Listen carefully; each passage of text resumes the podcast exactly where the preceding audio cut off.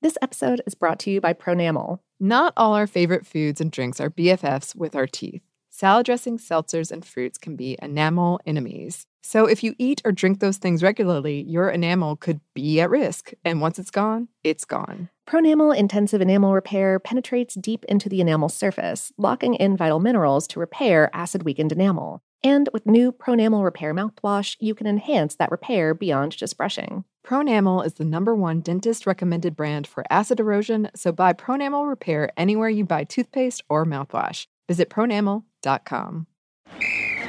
Ready? Okay. Give me a beach.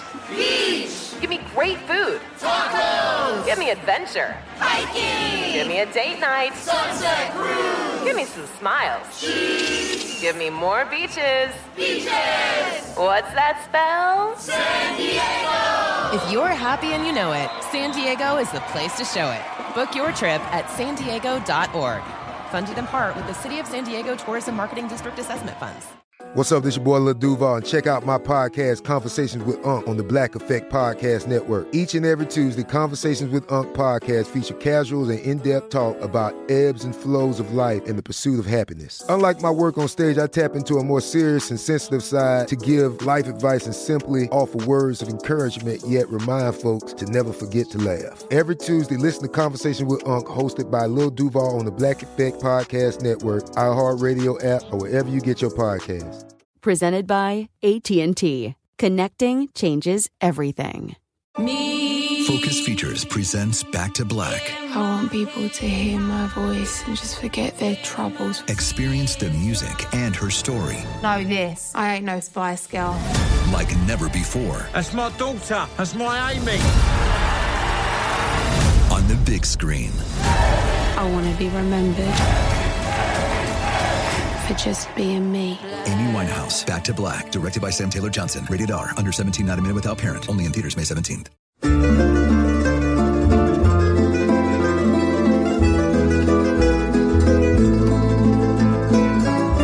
Hello, and welcome to Food Stuff. I'm Annie Reese. And I'm Lauren Vogelbaum, and food stuff is just as American as apple pie, wouldn't you say? Yeah, I would say that. That's probably about accurate.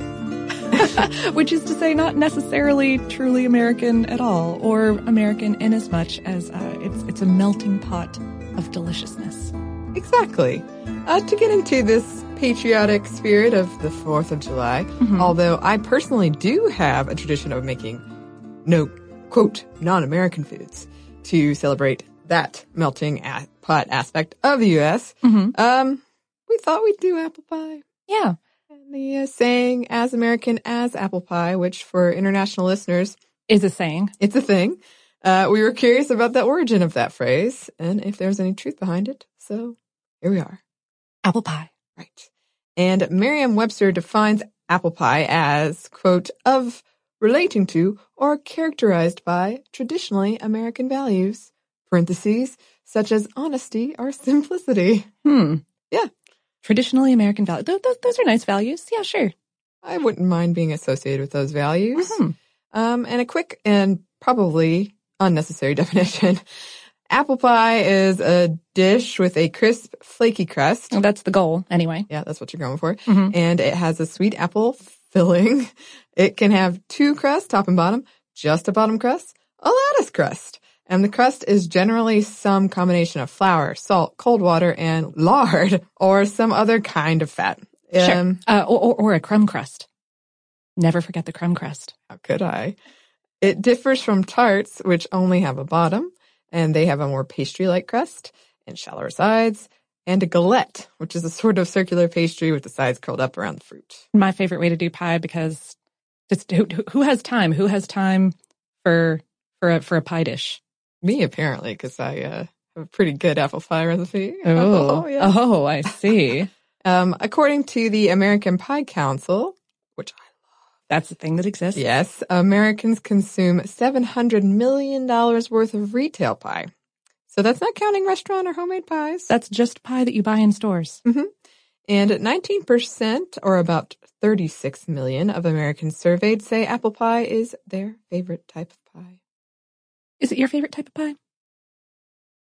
It's up there. I will say pie if I had like a bracket of desserts warring out, pie would be in the top four, maybe top two. oh my goodness. How about you? This is a very serious ranking system that you've oh, got going on. I've thought about it. I haven't thought about it that much. I, I love an apple pie. I, I'd say cherry is probably my favorite. Really like the tartness of cherries. That is a thing I've never had outside of Shoney's, which I'm not going to count. Oh, no. Oh, goodness. Okay, we need to rectify this. All right, duly noted. I, um, I love rhubarb. Rhubarb and apple, oh, probably. Oh, yeah. Oh, good one. Yes. um, also, we got to make apple pie the super old fashioned way with a friend of ours, Julia Skinner. Mm-hmm. Uh, she's a book historian at uh, Kennesaw State University, uh, one of their libraries. And uh, she she finds old recipes in these books and she tries to make them, mm-hmm. which is surprisingly difficult because old recipes tended to be like like jog your memory kind of devices. They didn't really like list like how much of stuff to put in stuff or what temperatures to cook it at or like what it's supposed to look like. Yeah. Uh, she was behind the 600 year old mead recipe in our honey episode, our video episode. Uh, if you have seen that, and if you haven't, you can go check it out. You can check it out on Amazon Video or on howstuffworks.com. Pretty excellent. Mm-hmm. Um, and a very important disclaimer. We're not going to talk about the origins of pie because that would be very overly ambitious. Oh, yes. Um, we're also not going to talk much about the origins of apples. It's also a very big, independent episode. Yes. But in a future episode, we will talk about both of those things. And we're probably going to do a video on pie in the fall. I mean, apples. Oh, pie would be a good one too. no reason not to make a pie while we're doing it anyway. Yes. Uh huh. And a fun side note I learned while researching this is that pie is kind of like um, a historical, cultural, regional history of the U.S. because like every place had a certain pie that was associated with them. It was really cool. Yeah.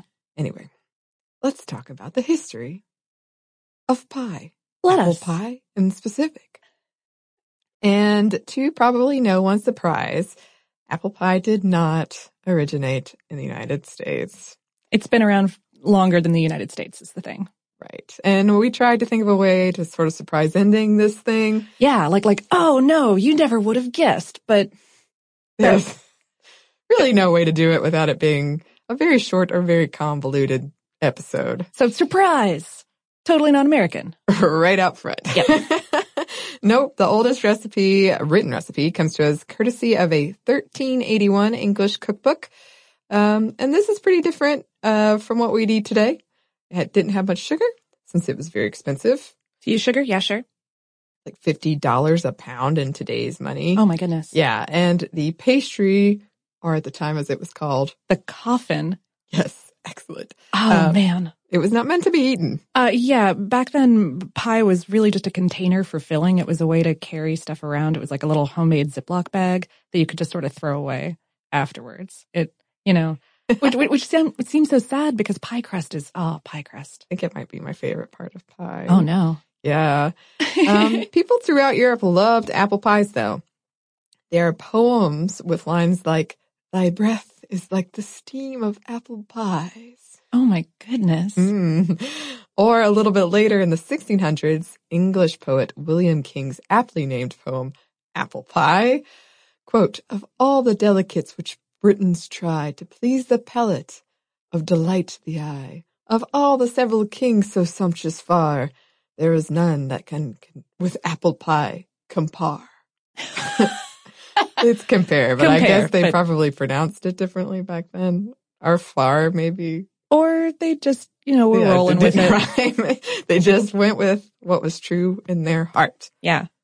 Um, and I have a little picture of the oldest apple pie recipe here. And yeah, if I read that today, I would have no idea what to do. Yeah. It, it basically says like take good apples and good spices and figs. Uh huh. I think so. And maybe pears are in there Mhm. and Saffron? And put them in ye coffin. in, in, in And coffin. bake thee well. yes. and that's what you get. right. And on top of this, apples weren't native to North America either. Yeah. Or, or not the eating apples that we think of today. They, they had some crab apples. Uh, going way, way, way, way, way, way, way back, to 328 BCE, Alexander the Great was writing about his discovery of what he called dwarf apples in what is now Kazakhstan. And he brought these apples back to Macedonia. And from there, cuisines in Europe and Asia adopted the apple. hmm Modern day US only produces about 6% of the world apples, by the way, while China claims about 50% of the market. Huh. Yeah. The next step in the evolution of the apple pie occurred in the early 1500s or so. Um, sugar, sugar, uh, was becoming more and more available and thus more affordable, allowing the Dutch to come up with the lattice crust apple pie.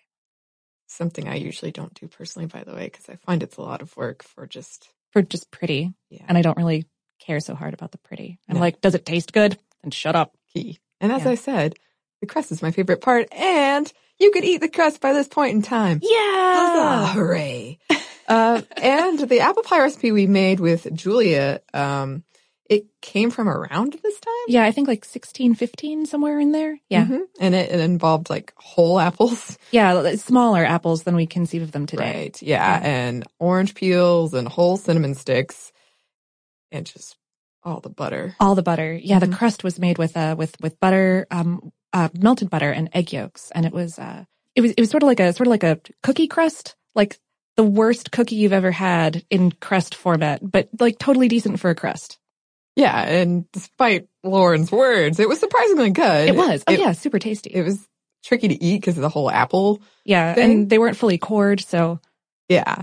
Um, and also this book was about how to be a proper housewife oh yeah. and had topics like sewing and minor surgery. Well, get get with it, housewives. I know. Up through the 1600s, by the way, at least, uh, apple pies were sometimes called pippin pies because pippin was a common term for apples. Mm-hmm. And also my favorite character from Lord of the Rings. yes, absolutely. Uh, when English colonists first arrived to North America, they were saddened to discover only crabapple trees, like we mentioned Mhm. earlier. Um, and for those who've never tried a crabapple, they are, as the name suggests, much sourer than apples. uh, they've also got a texture that's sort of like compressed sawdust. Uh, they're not juicy, is what I'm saying. Yeah, we're really selling the crabapple.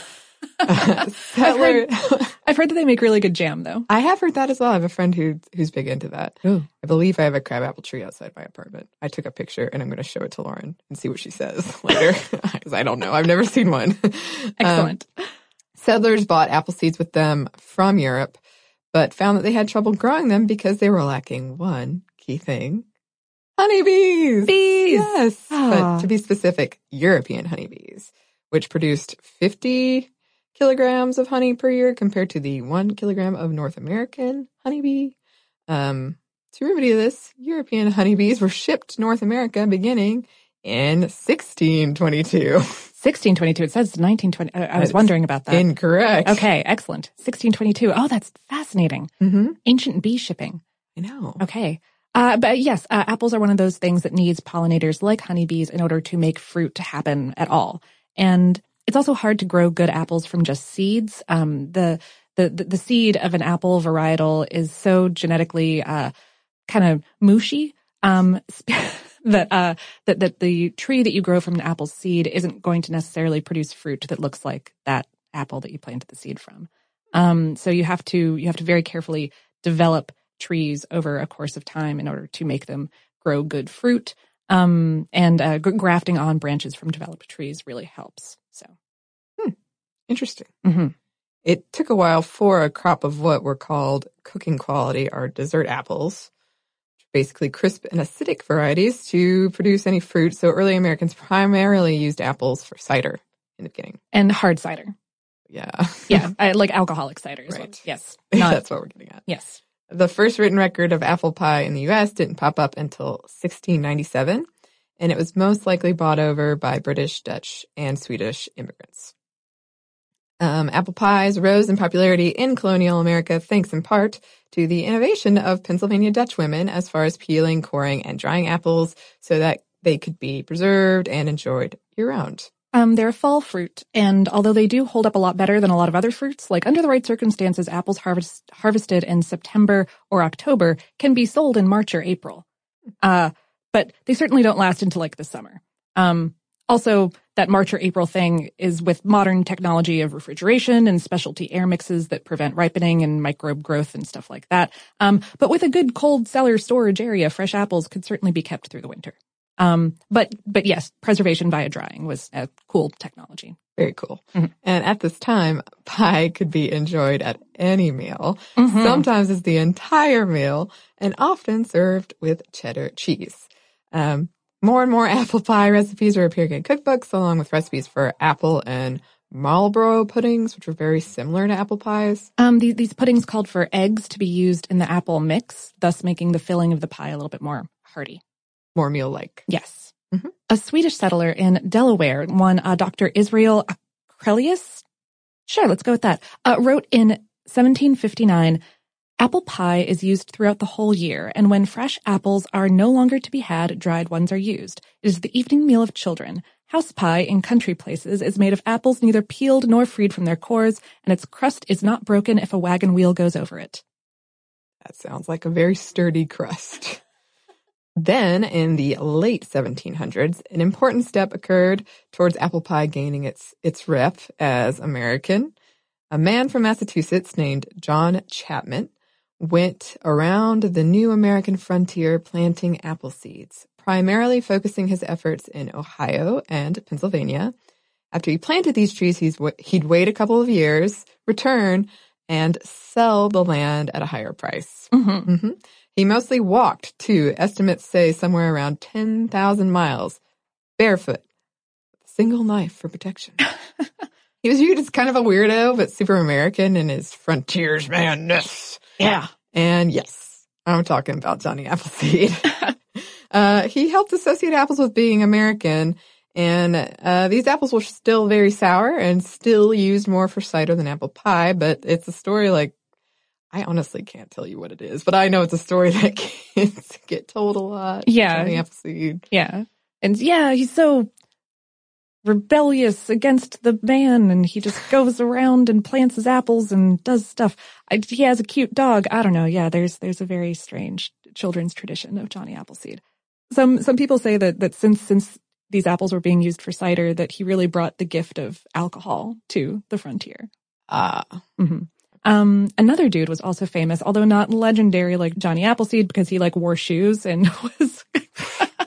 He's trying to be legendary. You got to take those shoes off, right? Um, he he was also famous for spreading apple trees through the Northeast around the same time. Um, by the name of uh, General Rufus Putnam. Uh, he was a charter member of the Ohio Company, which was encouraging farmer settlement through the territory in the 1780s and on. Um, and he sold grafted trees with good quality fruit to farmers. And it, it was a, like, like eating apples. Uh, and it was a good crop for small farms because the trees could be tended without a whole lot of labor and the fruit was easily preserved through the winter. Um, the apple tree in this way would slowly become a symbol of American like fortitude and independence. Oh, okay. the seedlings of uh, of uh, legends in there. Yeah. Um, in 1796, Amelia Simmons was the first American to publish a cookbook. Oh. I mean, lots of people had written them, but she, right. you know, pressed print. Um, uh, it's called American Cookery, um, and in it was therefore the first published recipe for American apple pie. Well, good on Amelia Simmons. Mm-hmm. And Americans' love of pie started to wane in the 1800s with beginnings of diets and nutrition concerns, especially concerning the crust. Sarah Josepha Hale of Thanksgiving fame, which is one of my favorite like stories from history. Of of Thanksgiving fame, did she invent Thanksgiving? What? Oh man, she she wanted Thanksgiving so badly. She wrote Abraham Lincoln a letter every year campaigning for there to be this day and she had the meal all like drawn up where you do this big extra- extravagant meal to show off like American housewives and all the food and just our, our, our bounty American and richness. pride. Yeah. yeah. And she used it.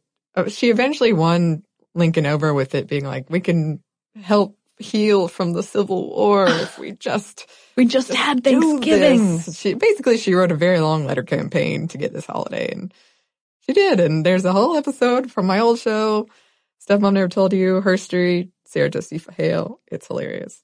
I recommend looking it up. Anyway. Okay. All right. So she wrote. Concerning apple pie, she wrote in her 1841 cookbook, The Good Housekeeper, quote, It would really be a great improvement in the matter of health if people would eat their delicious summer fruits with good light bread instead of working up the flour with water and butter to a compound that almost defies the digestive powers and baking therein the fruits till they lose nearly all their fine original flavor. Goodness. Mm-hmm. And in 1869, abolitionist Harriet Beecher Stowe wrote about the pie. The pie is an English institution which, planted on American soil, forthwith ran rampant and burst forth into an untold variety of genera and species. Oh my goodness. Mm-hmm. Uh, meanwhile, these health claims against pies were kind of everywhere. In the United States, Sarah Tyson Rorer wrote articles like Why I Oppose Pies and Why I Have No Cakes and Pies on My Table. Um, this was around the turn of the 20th century. A couple of her quotes. The inside of a pie is injurious. And pies and cakes are indigestible. Wow. Strong feelings. Yeah, indeed. Um, and some of these strong feelings might have also helped make apple pie the, the kind of legend that it is today. And we will get to that story after a quick break for a word from our sponsors. This episode is brought to you by Pronamel. Not all our favorite foods and drinks are BFFs with our teeth. Salad dressings, seltzers, and fruits can be enamel enemies. So if you eat or drink those things regularly, your enamel could be at risk. And once it's gone, it's gone. Pronamel Intensive Enamel Repair penetrates deep into the enamel surface, locking in vital minerals to repair acid weakened enamel. And with new Pronamel Repair mouthwash, you can enhance that repair beyond just brushing. Pronamel is the number one dentist recommended brand for acid erosion, so buy Pronamel Repair anywhere you buy toothpaste or mouthwash. Visit pronamel.com. Ready? Okay. Give me a beach. Beach. Give me great food. Tacos. Give me adventure. Hiking. Give me a date night. Sunset cruise. Give me some smiles. Cheese. Give me more beaches. Beaches. What's that spell? San Diego. If you're happy and you know it, San Diego is the place to show it. Book your trip at san diego.org. Funded in part with the City of San Diego Tourism Marketing District Assessment Funds. Me. Focus Features presents Back to Black. I want people to hear my voice and just forget their troubles. Experience the music and her story Know this. I ain't no Spice Girl. like never before That's my daughter. That's my Amy. on the big screen. I want to be remembered for just being me. Amy Winehouse, Back to Black, directed by Sam Taylor Johnson. Rated R, under 17, not a minute without parent. Only in theaters May 17th. Today, I'm going to give you some straightforward advice on how to deal with naughty kids. How about instead of timeouts, time ins? Time for you to start paying some bills. I'm JB Smoove, and that was a full episode of my new podcast, Straightforward, inspired by guaranteed straightforward pricing from AT&T Fiber. Get what you want without the complicated. AT&T Fiber, live like a gigillionaire. Available wherever you get your podcast. Limited availability in select areas. Visit AT&T.com slash hypergig for details.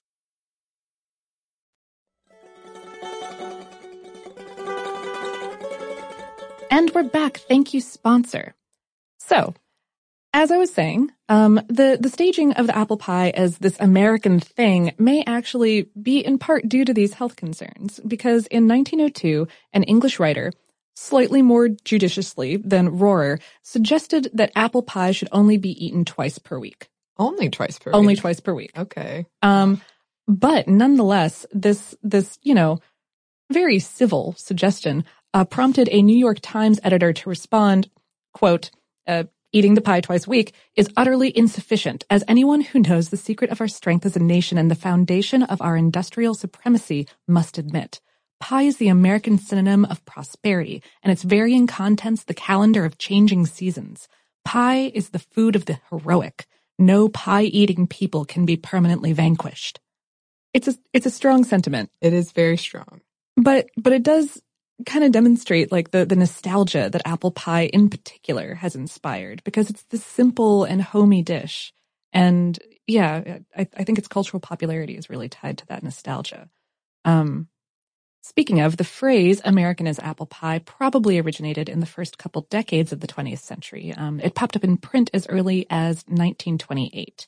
It was being used there to describe uh, Lou Henry Hoover, the first lady of the Hoover presidency, and what a good homemaker she was.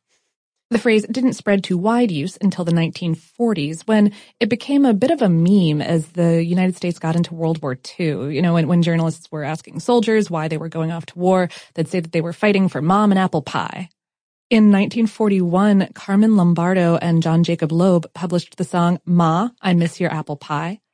I've never heard this song. I, I haven't heard it, but but it's about um it, it's a soldier writing home, uh, saying like, "Mom, I miss your apple pie. It's like so so good, and I guess I miss you too." Aw. Yeah. As of 1942, apple pie was the most frequently served dessert at American military posts. Wow. And perhaps because of all of this, during the post-war boom of the 1950s and 60s, the idea of the apple pie being this specifically American tradition really took root. Meanwhile, in 1940, Edward Elwell Whiting wrote in a New York Times article about uh, northern New England specifically that there, apple pie is a food, a cult, and a ceremony, if not a religion. Wow. What a religion. and he's like, sign me up. I know. Food industrialization was also in full swing at the time, and after World War II, General Mills introduced Pyequick for the busy housewife. Yes, it was, quote, an entire pie in a package. Oh. It included a pie crust mix and a bag of dehydrated apples. Okay. I don't think it ever really caught on. Well, I certainly haven't heard of Pyequick. No. So. In fact, in uh, 1953, a Gallup poll asked Americans what dish was, quote, the real test of a woman's ability to cook. And both men and women overwhelmingly answered apple pie. In 1956, a businessman by the name of Robert P. Smith worked out a technique to freeze pies and thus made his pie business national, um, based on his mother's recipes. Mrs. Smith. Oh. Yes, there was a Mrs. Smith, uh, Mrs. Amanda Smith, in fact. Uh, Robert had started selling uh, mom's apple pies at a YMCA lunch counter in 1919, which grew to a standalone pie shop, which led to factories in the 1930s, and then, yeah, frozen pies. That's why we have frozen pies in supermarkets everywhere. Wow. Thank you, Mrs. Smith. Mm-hmm. Apple pie was the first dessert that McDonald's released in 1968, the same year, by the way, that the Big Mac debuted. Oh. Um, their their recipe, the the hand pie that, that was deep fried, came from a franchise in Tennessee. The fried pie would eventually be replaced by a baked version in 1992. That's a pretty American thing right there. Apple pie, and you got your McDonald's Big Mac. Yeah.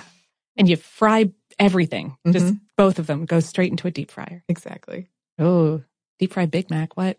I'm sure that I'm sure, I'm sure someone's done. done. it. Yeah. Mm-hmm. Very true. Um, going by the digital archives of the New York Times, we hit peak apple pie interest in the 1980s. it's been on slight decline ever since. Oh no. I actually only recently discovered apple pie. Yeah. I don't know. We never had it when I was growing up, and then I just decided to make it one year. Yeah, like a couple years ago. Huh. So it was one of the it was one of the few desserts that my that my father made. Uh, he he was he was a cook, but um but most of the time it was it was savory stuff. But at home, occasionally for for holidays, he would make an apple pie that had a bunch of cream involved in the filling. Oh, it's real good. Yeah. I always thought apple pie was more associated with summer, but I guess a lot of people make it for Christmas or holidays. Yeah. Holidays. Yeah. Mm-hmm. So that's the history part. Mm-hmm. We've got a brief little science thing here. Yeah. Um, cause a couple of key science concepts do play a role in making an excellent apple and or pretty much any kind of Whatever pie. kind. Mm-hmm. Yeah. One of them is the Maillard reaction. Um, then this is the browning thing that happens as a result of the protein and sugar combining with heat and then decomposing and forming all these different compounds. And these compounds rearrange themselves as sucrose and amino acids react at around 310 degrees Fahrenheit, 177 degrees Celsius. Hmm. Um, they attach to water molecules and they help create both the pie's shell and some of those delightful pie aromas. Oh. Yes. Um, uh, by far the most complicated part of this whole thing seems to be the crust and getting the right, the flaky, tender, oh, yeah. buttery crust that falls apart when you take a bite, but it doesn't get soggy or overly chewy. Um, and this seems to be a matter of managing the gluten formation by limiting the amount of water you use. Because gluten needs water, and the more gluten, the tougher the crust. Ah. hmm And the butter helps impede the water from forming gluten. Uh, I read all about the science behind a flaky pie crust, and I got very, very confused. but the, the condensed Annie understanding version is you've got three main things going on. You've got dry flour, and it it absorbs whatever water you use and forms like these stretchy gluten things. Molecules, sure. Uh huh.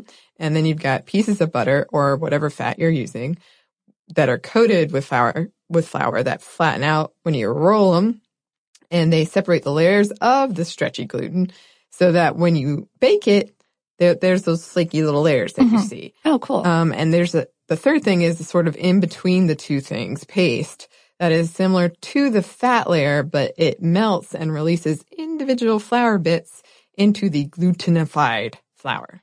So voila, flaky, delicious crust layers. it's actually really interesting, but Yeah. very dense and some argument about it. But I, that seems to be what most people Yeah. agree upon. Um, There, there's there's definitely argument about how to make the ultimate Oh, pie crust. Yes. I, I've got my way, which is pretty easy. And also, um, I don't have a food processor. Oh, wow. Um, so when I'm like cutting the flour, the butter into the flour, I freeze the butter and then I grate it. Ooh. Yeah. That's a great idea.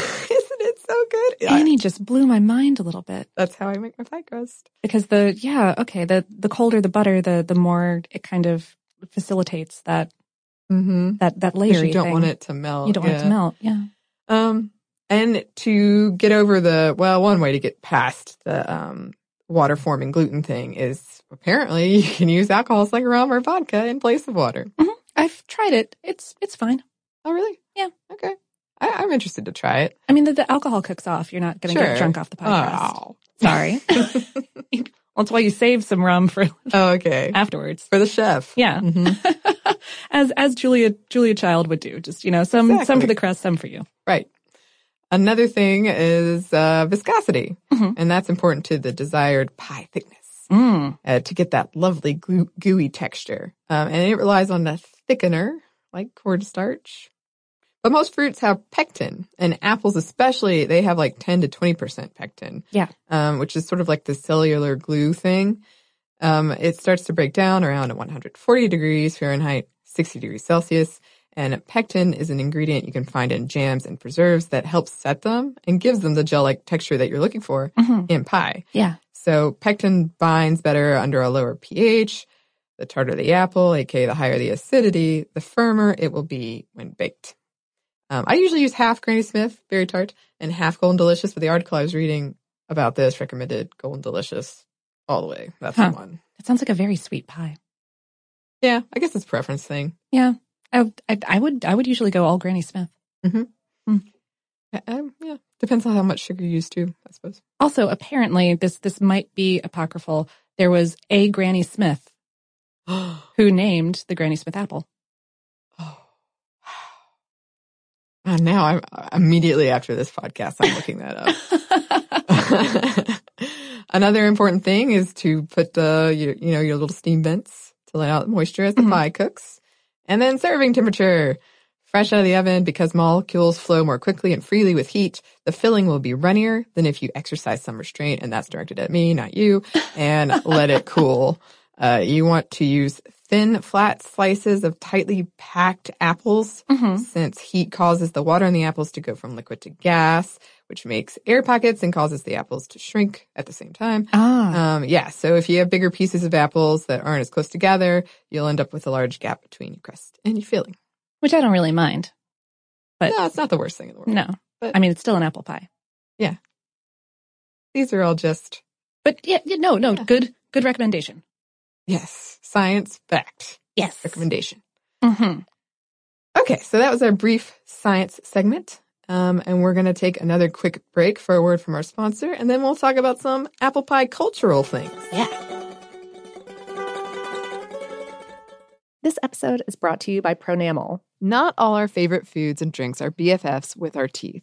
Salad dressings, seltzers, and fruits can be enamel enemies. So if you eat or drink those things regularly, your enamel could be at risk. And once it's gone, it's gone. Pronamel Intensive Enamel Repair penetrates deep into the enamel surface, locking in vital minerals to repair acid weakened enamel. And with new Pronamel Repair mouthwash, you can enhance that repair beyond just brushing. Pronamel is the number one dentist recommended brand for acid erosion, so buy Pronamel Repair anywhere you buy toothpaste or mouthwash. Visit pronamel.com. Ready? Okay. Give me a beach. Beach. Give me great food. Tacos. Give me adventure. Hiking. Give me a date night. Sunset cruise. Give me some smiles. Cheese. Give me more beaches. Beaches. What's that spell? San Diego. If you're happy and you know it, San Diego is the place to show it. Book your trip at san diego.org. Funded in part with the City of San Diego Tourism Marketing District Assessment Funds. Me. Focus Features presents Back to Black. I want people to hear my voice and just forget their troubles. Experience the music and her story Know this. I ain't no Spice Girl. like never before That's my daughter. That's my Amy. on the big screen. I want to be remembered for just being me. Amy Winehouse, Back to Black, directed by Sam Taylor Johnson. Rated R, under 17, not a minute without parent. Only in theaters May 17th. Today I'm going to give you some straightforward advice on how to deal with naughty kids. How about instead of timeouts, time ins? Time for you to start paying some bills. I'm JB Smoove, and that was a full episode of my new podcast, Straightforward, inspired by guaranteed straightforward pricing from AT&T Fiber. Get what you want without the complicated. AT&T Fiber, live like a gigillionaire. Available wherever you get your podcast. Limited availability in select areas. Visit AT&T.com slash hypergig for details.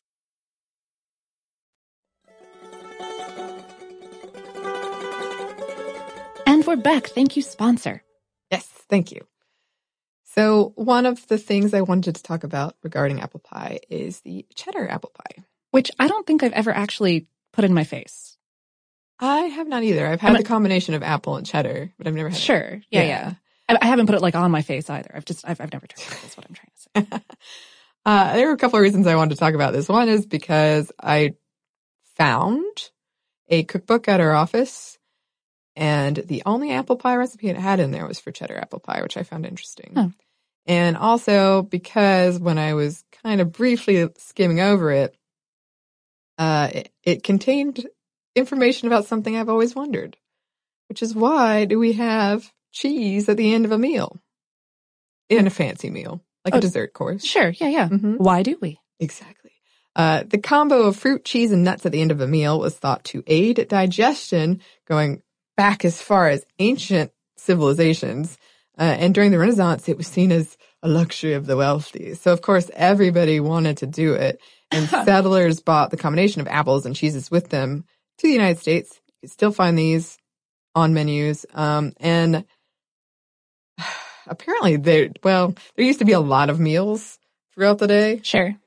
and one of them was like a a lighter cheese meal and one was a wine meal and then they just all sort of combined into one big dinner meal. Huh. Anyway, I've always wondered why the cheese comes out at the end. And apparently it was very important to aid digestion and also to complement your final big wine Oh, glass. I see. Yeah. Mhm. che- cheese does. I think I mentioned on the show uh, um, before. There's scientific evidence that that cheese does make wine taste better because of the way that the fats interact uh, with with the wine in your mouth. Good. So it's it's science recommended to eat wine and drink eat wine and drink cheese. Yeah, sure, do that too. Do do do those things together though. Definitely. Perfect. There's a story from the 1890s about how apple pie a la mode, uh, that is pie served with a scoop of vanilla ice cream, came to be named. Apparently, one Professor Charles Watson Townsend was a frequent diner at the Cambridge Hotel in upstate New York, and he regularly ordered ice cream and apple pie together. One time, another diner, Mrs. Barry Hall, apparently, um, asked him what the dish was called, and when he said it didn't have a name, she dubbed it pie a la mode, and the name stuck. Later, when Townsend was in New York City at Delmonico's, you know, big famous restaurant, Mhm. um, and he ordered apple pie a la mode, he was stunned that they had never heard of it. and he caused something of a fuss. Like he called over the manager and berated him like really loudly for famous Delmonico's being less classy than an upstate small town hotel restaurant. And they added it to their menu the next day. Quite a quite a tantrum to throw about apple pie with some ice cream on it. okay. This is a, something I found very interesting and had never heard of. Oh. Mock apple pie. Yeah, uh, also called chemical apple pie. Yeah, never heard of it. Uh, it's an imitation apple pie made with Ritz crackers or soda crackers. That was particularly popular among frugal 19th century American cooks. is often misattributed as a necessity that arose with the Great Depression but there are written recipes going back as far as 1857. One with the heading, quote, an excellent substitute when apples are scarce. Uh, settlers to California would have found apples very expensive during that time. Um, you know, even though they brought seeds and seedlings, the trees would have taken years to mature. So, and, and, you know, you could, you could import them, but at a price. Yeah. Um, the pie even played a hand in the Civil War. In 1863, the Confederate receipt book included a recipe for apple pie without apples, which, of course, would have been scarce in the Confederate States when supply lines stopped running north to south. Mm-hmm. And these thrifty apple pies grew in popularity when apples were scarce during the Great Depression and World War II. The recipe for the Ritz cracker version of the mock apple pie cropped up sometime in the 1950s. I can't believe we don't win. Don't know when for sure, but apparently right? we don't. Um, at first it was submitted by readers to newspapers, but Nabisco picked it up sometime. We're not sure when. Yeah, and started printing it on their boxes. Mm-hmm. And making one involves putting crackers in a boiling mixture of sugar, cream of tartar, and water and not moving them until they sort of gelatinize and smell like apples. And the main reason this works is thanks to the cream of tartar, which is, I didn't know this, the sediment left behind in the bottle, bottom of wine barrels after fermentation. Huh. Yeah. I didn't know that either. Yeah. Cream of tartar. Very interesting. Okay. Yeah. And from on, what I've read, the taste is similar to an apple pie, maybe lacking the tartness, um, but the texture is off and it's probably uh, sweeter. Mm-hmm. But I, yeah, I've never heard of I've never heard of this, and apparently it's frequently used as an experiment for school kids.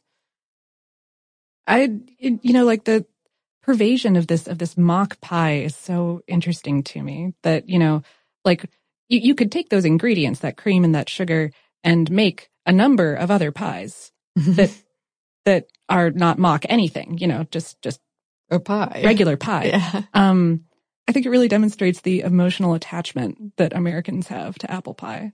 Like if you can't have an apple pie, then don't have a different kind of pie. Make a mock apple pie. Yeah, figure it out.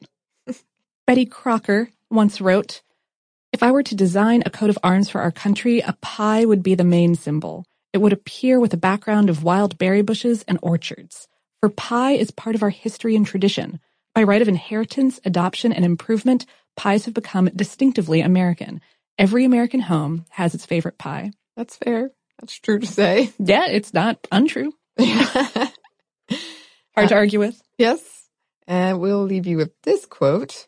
When you say that something is as American as apple pie, what you're really saying is that the item came to this country from elsewhere and was transformed into a distinctly American experience. And that's from John Lehndorff of the American Pie Council. And I kind of think that's that's accurate. I mean, it's not American, but we kind of made it yeah into made it so. Yeah. Yeah. So that's what we have to say about apple pie. Yeah. Um, if you're in the US or elsewhere, it's 4th of July. I hope if you're enjoying apple pie, you have a newfound appreciation for it. Yeah. I, cer- I, certainly do. This was a this this was one of those nice episodes. Yeah. I'm like, oh. Yeah. It's very enjoyable. When I discovered the mock apple pie, it was like a whole world opened up to me, and I ran into our um, our uh, break room because there are Ritz crackers in there, and I was like, "Could this be?" Recipe was not on there, but I looked it up online. Uh. so that brings us to our listener mail segment. Yay! Yes. Uh, our first one is from Jennifer, and she wrote it in response to our pineapple episode. I was listening to your latest episode on pineapples and was intrigued to learn that humans can get fiber balls, also known as phytobezoars, from eating too much pineapple core. Bezoars are a generic term for a mass found inside the GI system, usually in the stomach. I am a veterinarian and many animal species can get bezoars, usually made up of either hair, plant fiber, or a combination of both. These can be benign, but if they become too large or end up in the wrong place in the stomach or intestine, can cause serious health problems such as GI obstruction, even death if untreated too long. Oh no. I had a professor in vet school that collected bezoars that he had removed from all different species of animals. I also remember learning about a case at a conference where multiple meerkats at the zoo were treated for having phytobezoars in their stomachs from eating too many persimmons. Oh no. There was a persimmon tree that hung over the exhibit and the little cuties ate too much unripe fruits. Turns out humans can get phytobezoars from eating too many firm persimmons also. Ah. Bezoars were also thought to be antidotes to all poisons back in the day. Shout out to all Harry Potter fans. And I think they are a fascinating subject. I wanted to share just a little bit more on these weird stomach stones. I just love the idea of meerkats eating too many persimmons. right? That's that is so heckin' adorable. I'm like, oh no, meerkats. you gotta you gotta exercise some restraint. Meerkats. I I know this as well. It's difficult, but you don't want to fight a phytobezoar. That doesn't sound fun at all. No, no, none of those do. I'd, Mm-mm. I'd sign up for zero bezoars. Yes, unless it is the Harry Potter kind. Right. It's gonna cure all my poisons. Yeah. It, That one. That one that doesn't exist, I'll take. yeah, that magical thing. That sounds Mhm. great. Um, Samuel also wrote in about sourdough. My starter is about a year old and his name is Henry. I also have a rye starter named Gus because I make rye bread to use for toast in the mornings. The best toast ever, very crunchy but chewy in the middle and more filling and way better for you than white toast. All you need is some unbleached bread flour, an airtight jar, and water. In theory, Henry will last forever as long as I keep feeding him. I keep him in the fridge and feed him every Friday. I then leave him at room temperature for him to double in size and then make the dough on Saturday and bake it Sunday morning. I then have fresh bread for a week because sourdough bread contains several natural preservatives because of the modified bacteria slash acidity levels. Yeah, and he sent a recipe for a starter. Oh, Um, but I just love hearing people talk about their starters like pets. It's absolutely. Yeah. so great. Yeah. Thank you. Thank you for telling us about Henry and Gus. I hope Henry does last forever. Yeah. I hope he's doing good. Yes. Thank you both for writing in. Mm-hmm. If you would like to write us, we have an email. It is foodstuff at howstuffworks.com. You can also contact us via various social media platforms. Uh, we're on Facebook and Twitter at FoodstuffHSW. And uh, we are on that other one, Instagram, Instagram at Foodstuff. So uh, check that out. Uh, look up our videos because we've got some of those. We've got that uh, apple pie that we made with Julia, uh, a video on that up. And we hope lots more good things are coming your way.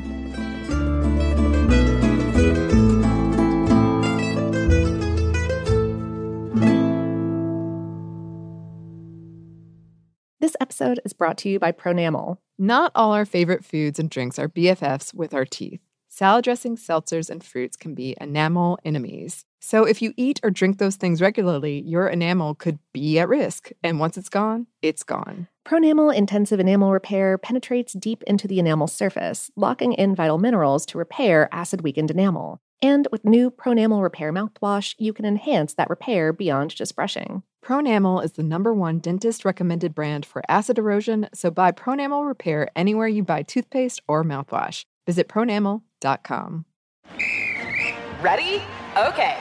Give me a beach. Beach. Give me great food. Tacos. Give me adventure. Hiking. Give me a date night. Sunset cruise. Give me some smiles. Cheese. Give me more beaches. Beaches. What's that spell? San Diego. If you're happy and you know it, San Diego is the place to show it. Book your trip at san diego.org. Funded in part with the City of San Diego Tourism Marketing District Assessment Funds.